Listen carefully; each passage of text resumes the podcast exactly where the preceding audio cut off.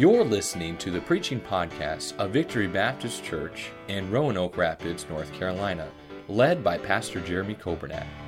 It is our desire that you will be helped by this Bible message.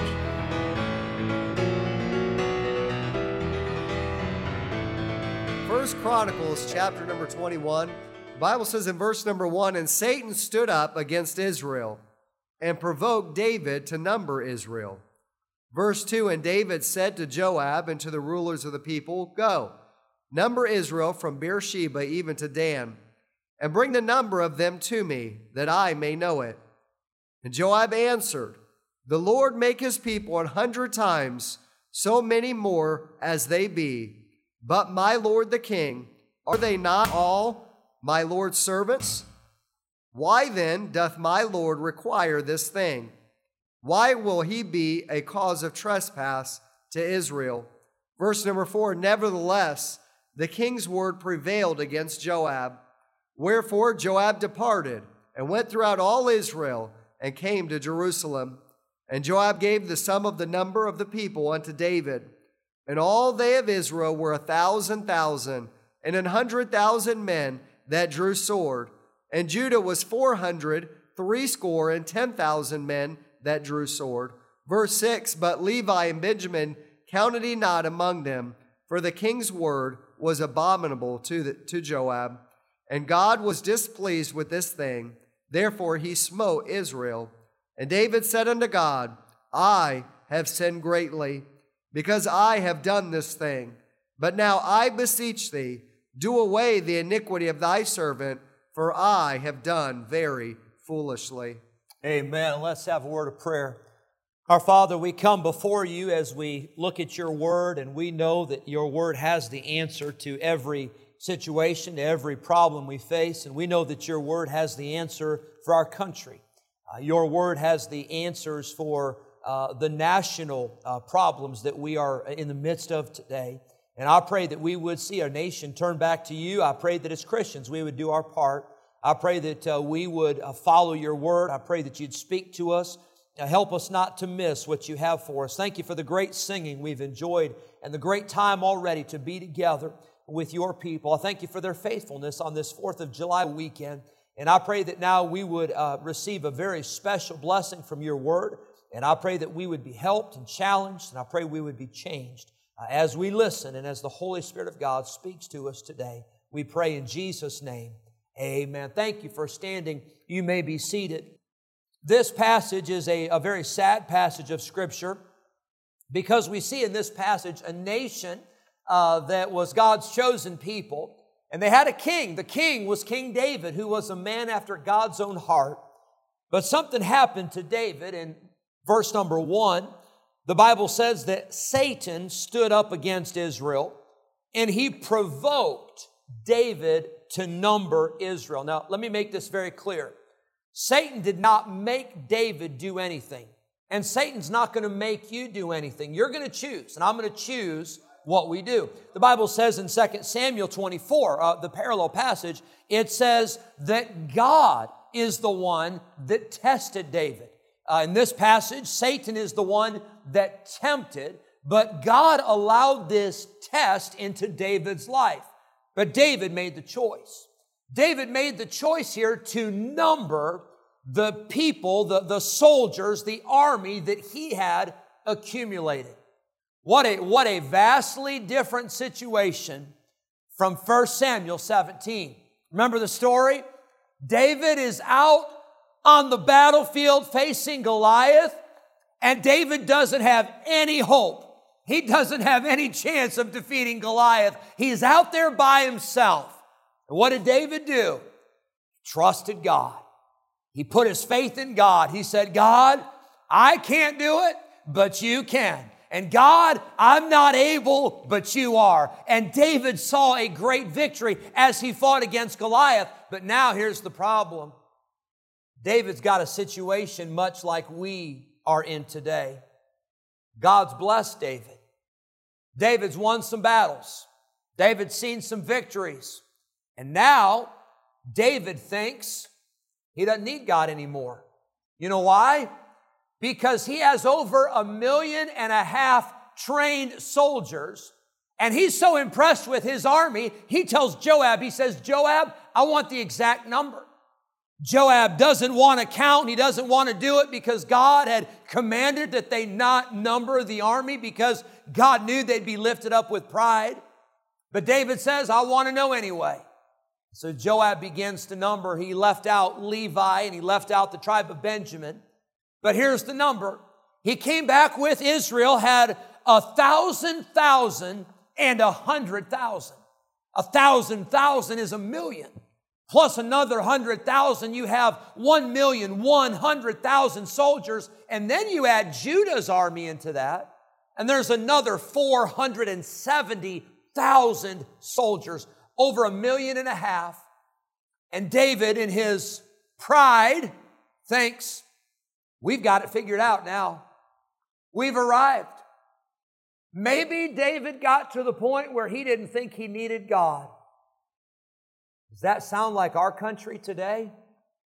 I think so. You know, this nation has been blessed by God. This nation has experienced freedom. This nation has experienced prosperity. This nation has experienced great military strength. But can I tell you, I think we're at the point now where we truly do not think that we need God. say, Pastor, why would you say that? Well, we don't think we need the Bible anymore. We've decided we're going to throw that out of the schools. And by the way, before we start talking about the schools, I wonder when was the last time you opened it and read it in your own home? That gets quiet here. We start talking about us, right? It's easy to talk about everybody else. What about prayer? We've thrown prayer out. We've thrown God out. We've thrown the Bible out. And can I tell you, not only that, we've come to a point in our country where we think it's perfectly normal and it's perfectly right to murder innocent babies in the mother's womb. Now, I thank the Lord for the Supreme Court decision a little over a week, and a week ago where Roe versus Wade was overturned. But can I tell you, that does not change the fact that for decades in this country, millions of babies have been murdered under the guise of health care and pro choice. Not to mention the fact of abortion. We live in a society, we live in a country that has not only normalized homosexual lifestyle, but this country has glorified it. And this country has promoted it. And it's not just Hollywood anymore. And it's not just the sports stars anymore. It's government officials who have stood up and have declared, this is what we want. And if you don't like it, you're the problem. And can I tell you, that is where we are as a nation. We have said we don't need God. We have acted like we don't need God. We have promoted and glorified the very things that God hates. And we expect God to bless America. Well, I'll tell you this I think we are currently under the judgment of God. Now, I know we're not experiencing anything close to what will, uh, what will happen in the book of Revelation and the tribulation period. But can I tell you, we just went through uh, about two years of this thing called COVID. We never heard of it before. We didn't know how to treat it. We didn't know what in the world was going on. Can I tell you, I believe, and I don't know all the reasons for it, but I believe that's the judgment of God. We're living in a country where we're seeing shootings on a regular basis. We're in a country where we're hearing about uh, uh, uh, uh, fires and we're hearing about natural disasters, and we're living in a country where we're experiencing now inflation through the roof. And can I tell you, I believe we're starting to experience and, and, and feel the judgment of God. It's exactly what happened to Israel. David numbered the people, and God sent the prophet to David and said, David, because you have sinned, he said, I'm going to give you three choices. He said, You can have three years of famine. You can have three months to be destroyed by your enemies, or you can have three days with the sword of the Lord de- destroying and, and, and killing the people of Israel. Wow. I'll be honest with you, I have no idea what I would choose. None of those three sound good to me. David chose the last one, and he said the reason for his choice, he said, because at least if we put ourselves in the hand of God, we know that God is merciful. So the judgment of God began upon Israel. We see in verse number 14, the Lord sent pestilence upon Israel, and there fell of Israel 70,000 men. We don't know how long that took. It certainly was not three days. We read in the book of Isaiah that the Assyrian army, they had their entire army of 185,000 soldiers that were wiped out in one night. I don't know how many would have been killed if the angel of the Lord had continued for three days, but we know 70,000 were wiped out almost immediately. You say, why 70,000? Well, maybe God was whittling down that number that David was so proud of. Maybe God was showing David that his power was not in the army, but his power was in his God. But the judgment of God began. We see in verse number 15, and God sent an angel unto Jerusalem to destroy it. And as he was destroying, the Lord, what's that next word, verse 15? The Lord beheld. Now that's an interesting word. It means that God, while the angel was destroying, it means that God saw something. And there was something that God saw that caused God to tell his angel to stop, to halt operation, because there was something that God saw in the midst of this. Notice verse number 15. And the Lord beheld, and he repented him of the evil, and said to the angel that destroyed, It is enough. Stay now thine hand. And the angel of the Lord stood by the threshing floor of Ornan the Jebusite. Verse 16, and David lifted up his eyes and saw the angel of the Lord stand between the earth and the heaven, having a drawn sword in his hand, stretched out over Jerusalem. Can you imagine that sight? Can you imagine for David as he looks up and sees over Jerusalem, he sees the angel of the Lord with a sword, probably a flaming sword. And he sees this angel suspended between heaven and earth, and he knows there's already been tens of thousands killed, and the judgment's just getting started. David sees this sight. David sees this sight, I want you to notice verse number 16. Then David and the elders of Israel, who were clothed in sackcloth, fell upon their faces. I believe this is what God saw.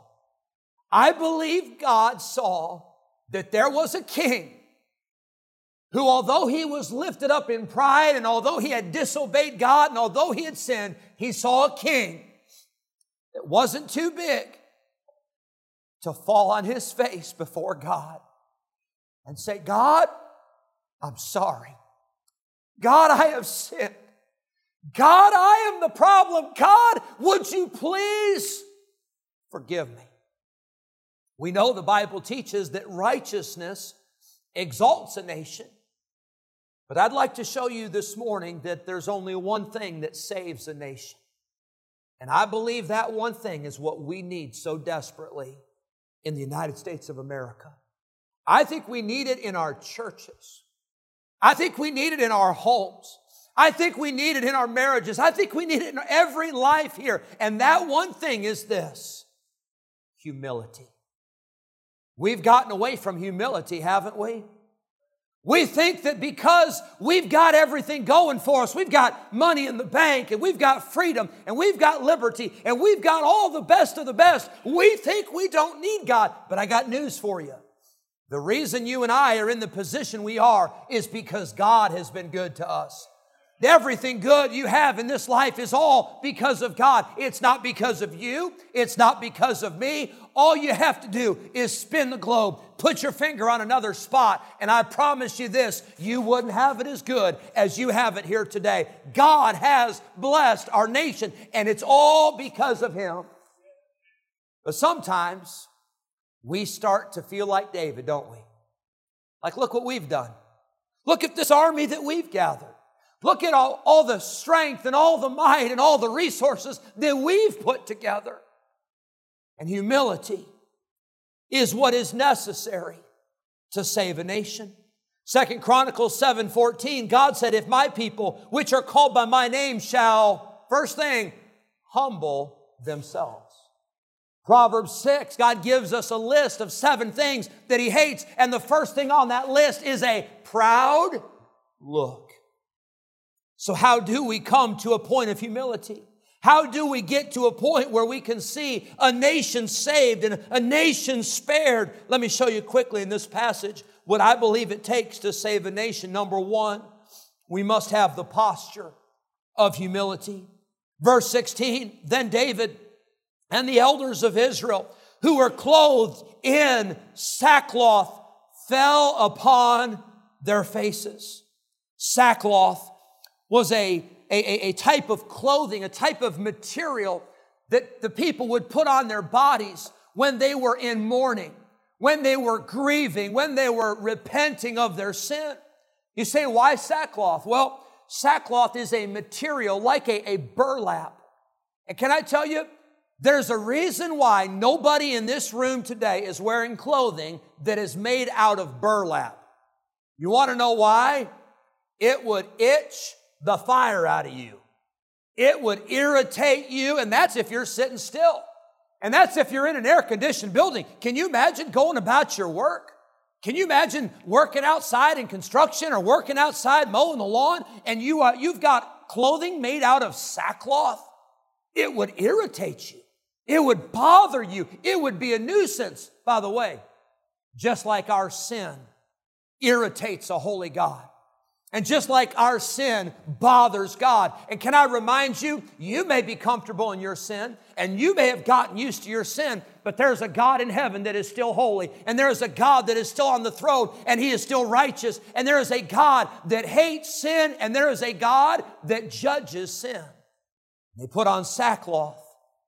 Not only did they put on sackcloth as a sign of repentance, but here's what the Bible says they fell on their faces before God. If that's not humility, I don't know what is. By the way, this was not the poor of the poor. This was not the least of the least. This was the king and all the elders.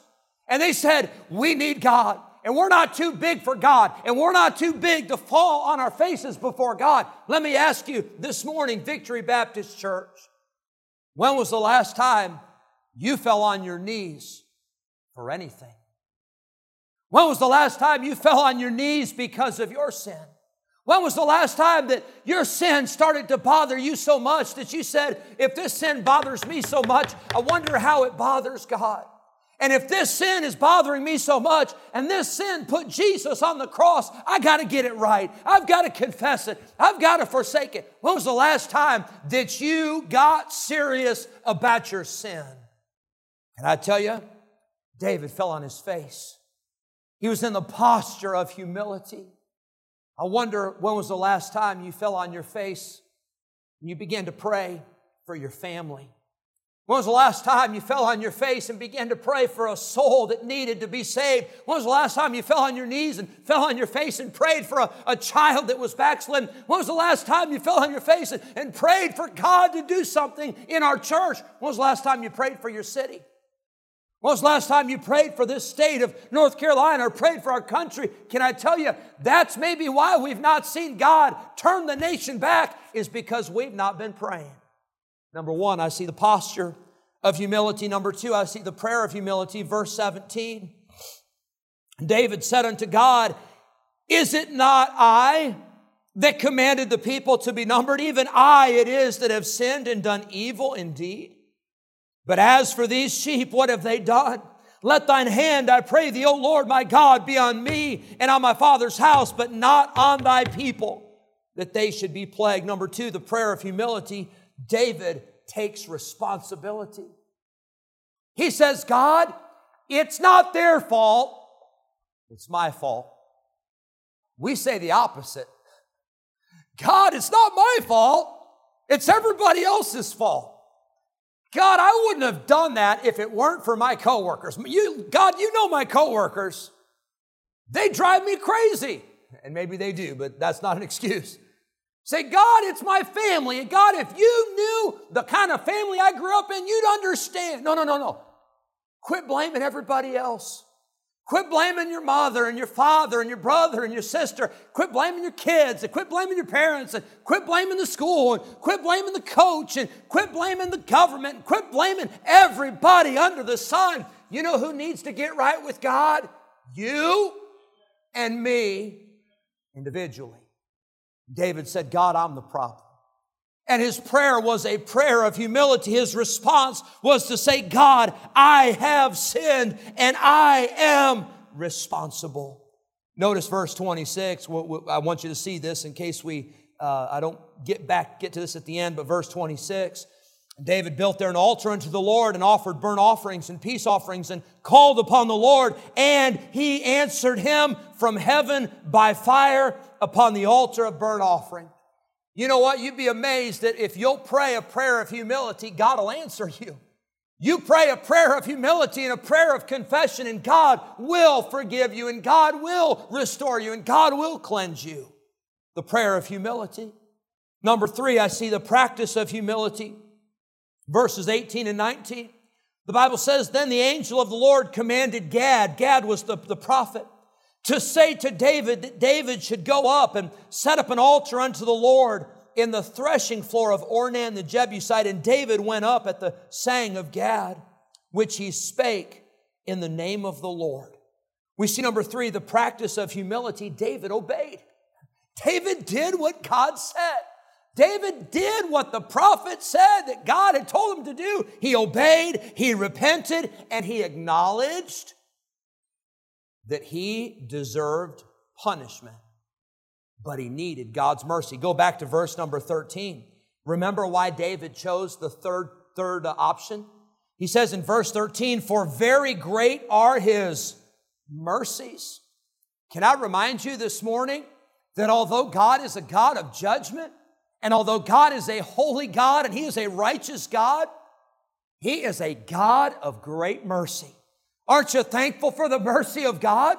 We wouldn't be here today if it weren't for the mercy of God. You wouldn't be saved today if it weren't for the mercy of God. But God is merciful. David said this in Psalm 103 God has not dealt with us after our sins, nor rewarded us according to our iniquities. For as the heaven is high above the earth, so great is his mercy toward them that fear him the practice of humility. David obeyed, he repented. But then, number four, I want you to see the price of humility. Notice verses 24 and 25. David knows he needs to offer a sacrifice on this very spot. And so Ornan, he is the owner of the property. And Ornan, he, he witnesses all of this and he says, David, you can have the property. David, I've got animals. You can have the animals. You can sacrifice them. Please take them. They're yours. I want you to have them. David says this No, sir. I'm not going to take something that doesn't cost me anything. He said, I'm going to pay the full price. He was the king. He could have taken anything he wanted. But David said, Oh no, he said, I'm not going to do anything for God that's free or that is convenient or that is just easy. He said, I'm going to pay the price. Now, hang on. That is the opposite of Christianity in 2022. Here's what we say I'll serve God as long as it doesn't cost me anything.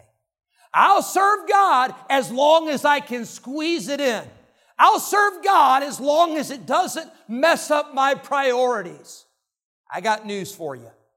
You can take your priorities and you can chuck them out the window because your priorities don't matter when it comes to getting right with God. That's the only thing that matters. That's the only thing that's going to make a difference. And David said, I'm going to sacrifice and I'm going to pay the price the price of humility.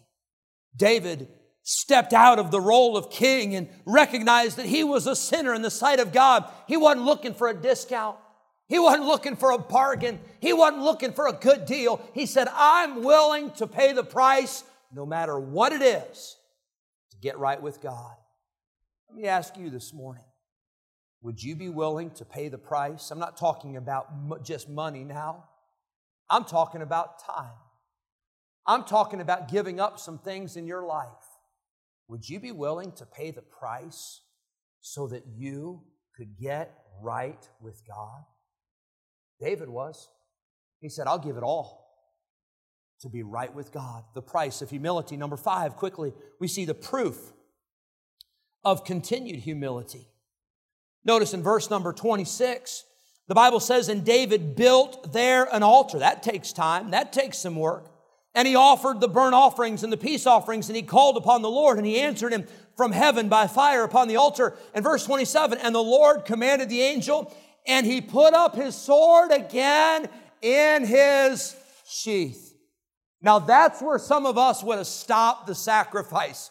That's where some of us would have stopped the show and said, Oh, good, Whew. the judgment's over. Now we can go back and do whatever we want to do. Now we can go back and just have a good old time because God's judgment stopped, so we're okay now. But not David. Look at verse number 28. At that time, when David saw the Lord had answered him in the threshing floor of Ornan the Jebusite, then he sacrificed there. He said, I'm still going to sacrifice. I'm still going to give God what belongs to him. I'm still going to do what God says, even though the judgment has stopped. Verse 30, but David could not go before it to inquire of God, for he was afraid because of the sword of the angel of the Lord. David's proof of continued humility was that he had a reverence and a fear and a respect for God. And his humility was not a show, it was not a put on, it was genuine. He truly wanted to get things right with God. I see number six, lastly, I see the place of humility. Would you notice verse 29?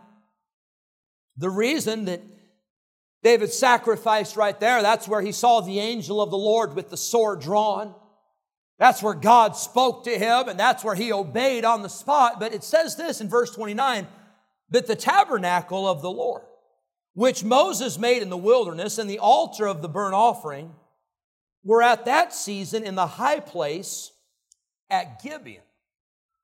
It's interesting that in the midst of all this, there's reference to the tabernacle. That was the, the, the, the portable uh, uh tent like structure that was set up in the wilderness for the worship of God. Well, there's no permanent temple yet. But notice verse 1.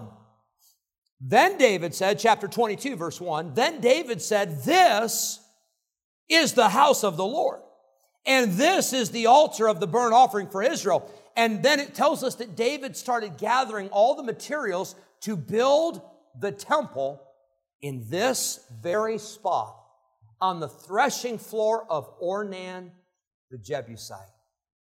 I think you know the story. God put the brakes on that and said, David, I'm not going to let you build the temple. I'm going to have your son Solomon build the temple because you've been a man of war. But David gathered all the materials and got everything ready for the temple. Now, hear me out.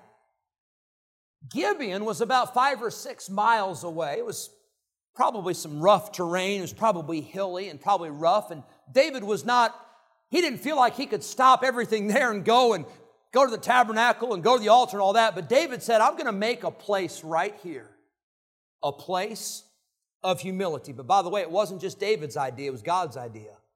Because that became the very spot for the temple that Solomon would build. Here's what I'm saying we need a place of humility. I'm going to tell you a secret. You know why I came to church today? I know, first of all, you think you know the, the, the main reason, but it's only one of the reasons. I came to church today because I am the pastor and I, I kind of have to be here, right? But you know why else I came to church today? Because I need the Lord. I need something from God because I can't do it without Him.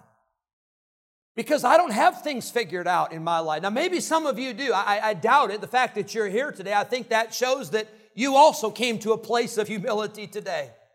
And you know why we come to church?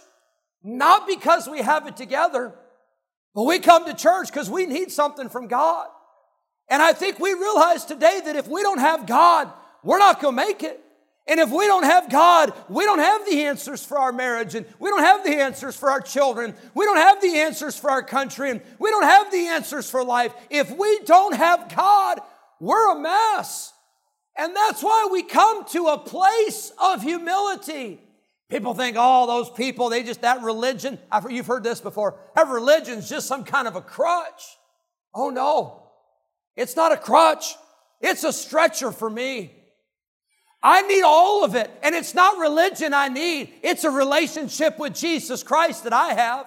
And I come to church because I want to worship God. And I come to church because I want to be right with Him. And I come to church because I need Him. You know what that takes? It takes some humility to say, I can't do it, but I need to get to a place where God can work in me. And I tell you, when you come to the church house, this is a place of humility. May we never come to the church and say, Boy, I hope people notice me today. Boy, I hope people recognize how great I am, and I hope people realize that, boy, without me, this church wouldn't be anything. Got news for you. God would be just fine without all of us, but none of us would be fine without Him. May God help us to humble ourselves. Jeremiah chapter 9, I'll read this verse and we'll close. The Bible says in Jeremiah 9, verse number 23, Thus saith the Lord, Let not the wise man glory in his wisdom. Let not the mighty man glory in his might, and let not the rich man glory in his riches. But let him that glorieth glory in this, that he understandeth and knoweth me, that I am the Lord, which exercise righteousness, judgment, and loving kindness, for in these things I delight, saith the Lord. May God help us not to be lifted up in pride in our riches and our might and our wisdom. May God help us to fall on our knees before Him and say, God, I need you. And may we humble ourselves before God. Thank you for listening to the preaching podcast of Victory Baptist Church in Roanoke Rapids, North Carolina, led by Pastor Jeremy Coburnett. For more information about our ministry, please visit our website at vbcrr.org. May God bless you as you serve Him this week.